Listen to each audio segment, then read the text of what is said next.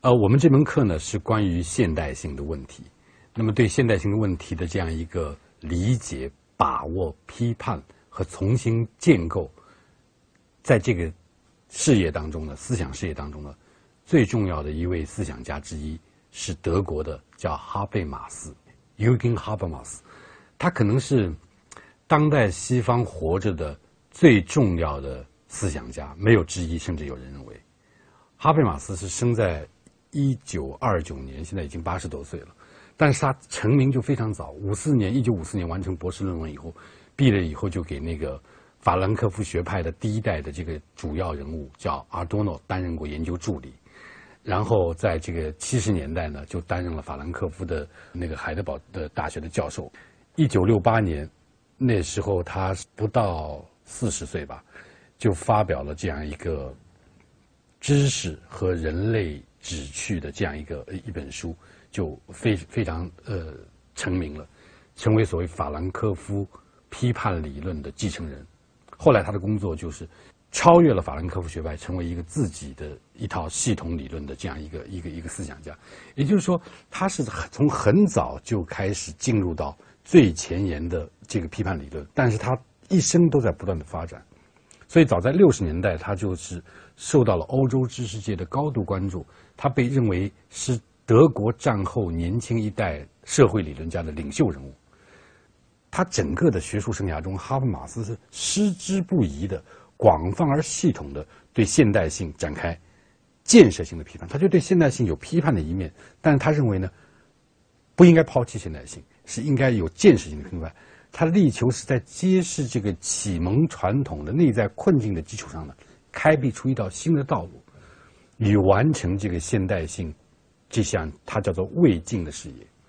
一九八零年的时候，他他荣获这个阿多诺奖的时候发表的一个答谢词就叫“现代性一项未完成的规划”，就是 “Modernity an incomplete project”。然后后来就发表了两卷本的交往行动理论。所以是以当代很罕见的那种思想体系的方式，全面的这个阐述了交往理性的必要性。所以这个哈马斯被认为被人家称作是最后一位伟大的理性主义者。当然，他也是一个重要的公共知识分子，参与了很多很多重要的公共事件，包括反战的问题啊，包括欧盟的建设啊。所以今天我们要谈他也是非常不容易，因为他的这个概念理论是非常深奥的。我们今天主要讲讲他三个方面的内容，一个是他对现代性这个问题的这个批判，呃，就是现代性的这个危机到底在哪里？他认为是一种所谓主体性的理性。所以第一第一部分呢，我们讲他对于现代主体性危机的看法。第二部分呢，我们讲一讲他用什么方式来找到一个替代性的方案，来克服现代性的这种主体性危机。最后呢，讲一讲它晚近的一个发展，就是跟这个欧盟的建设呃有关系，是讲到所谓后民族国家的一种爱国主义，它叫做宪政爱国主义或者宪法爱国主义。那么，什么叫这个现代性的主体性危机呢？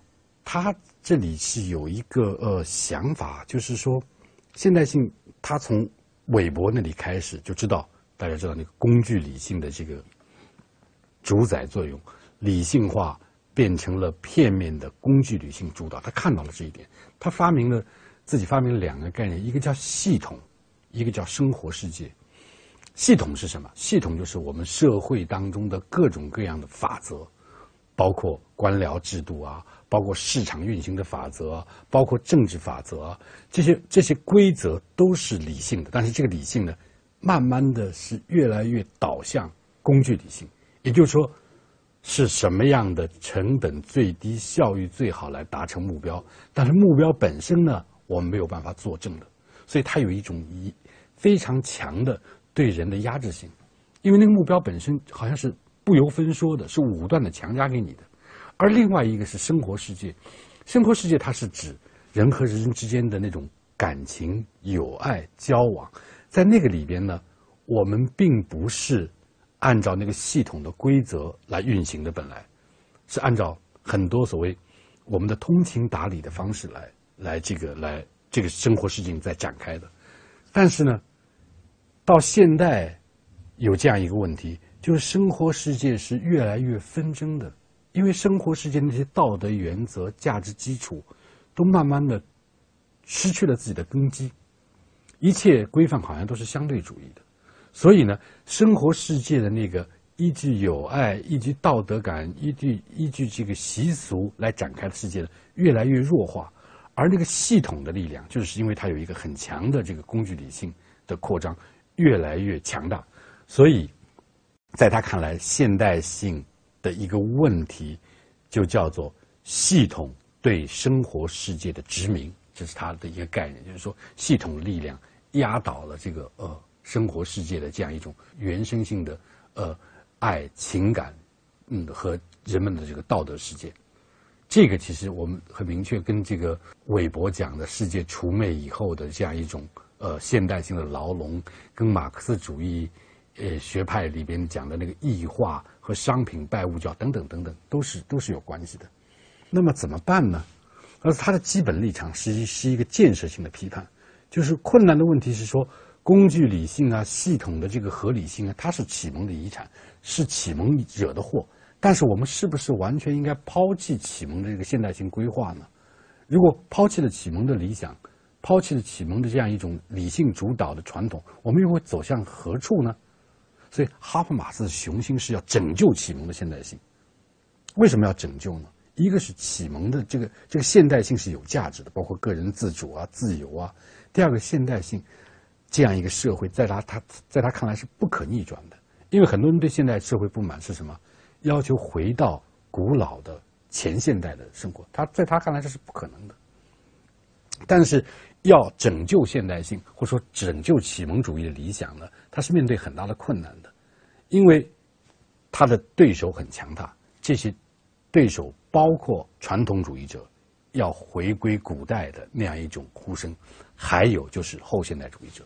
后现代主义者已经用了大量的这种理论和这个呃叙事，他们解构了所谓这个理性主义的那个传统啊，呃。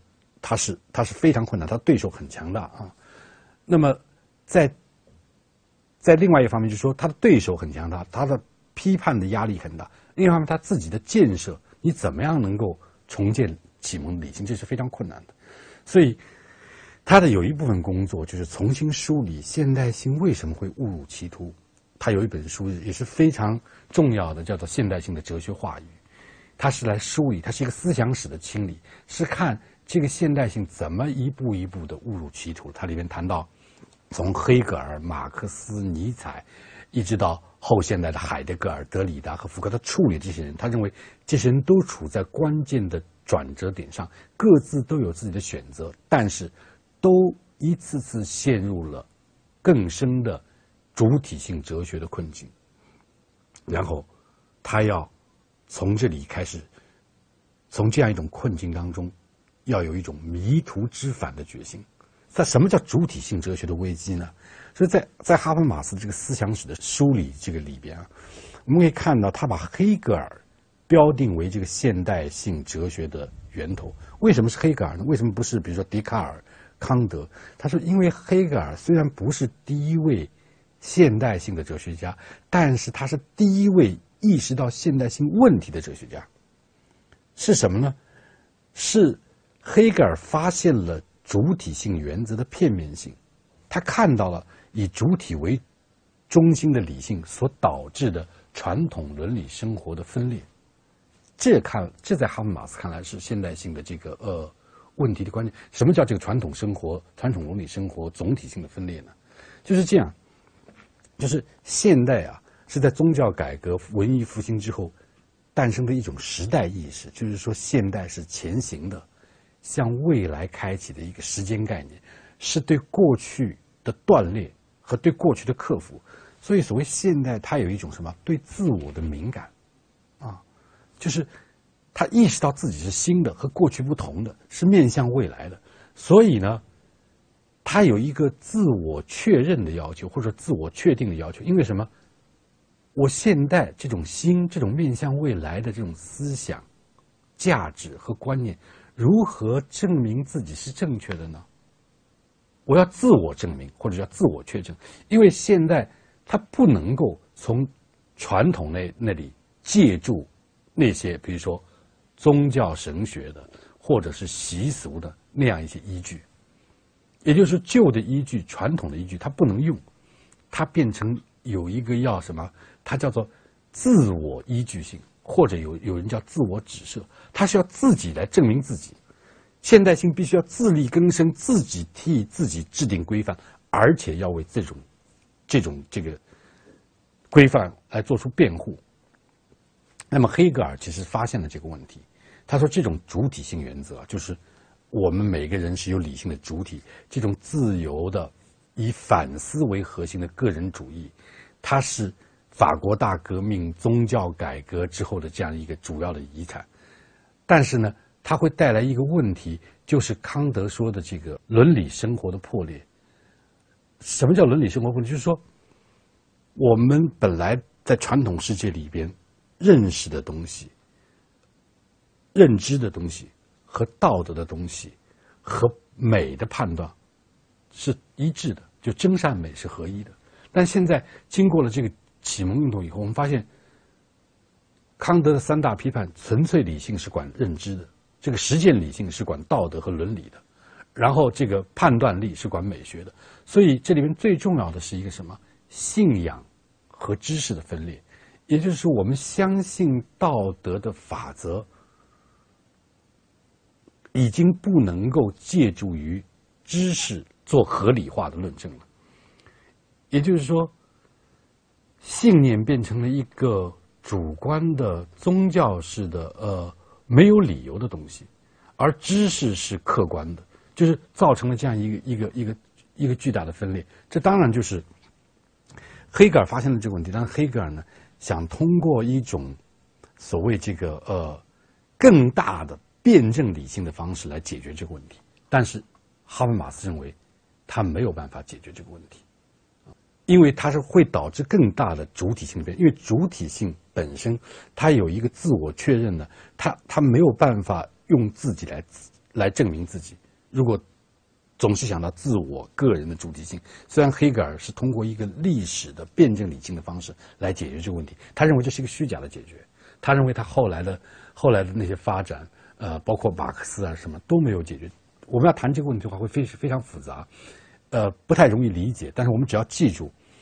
就是启蒙时代呢，它那个理性导致了知识和信仰的分裂，也就是导致了这个伦理生活总体性的分裂。因为伦理生活本来是知识的东西、认知的东西和道德上好的东西是一致的，这个东西分裂了，因为主体性的这个哲学他是理性的，但是可能导导致主观主义，这是哈贝马斯面对的问题。他认为整个西方哲学呢，现代哲学都没有解决这个问题。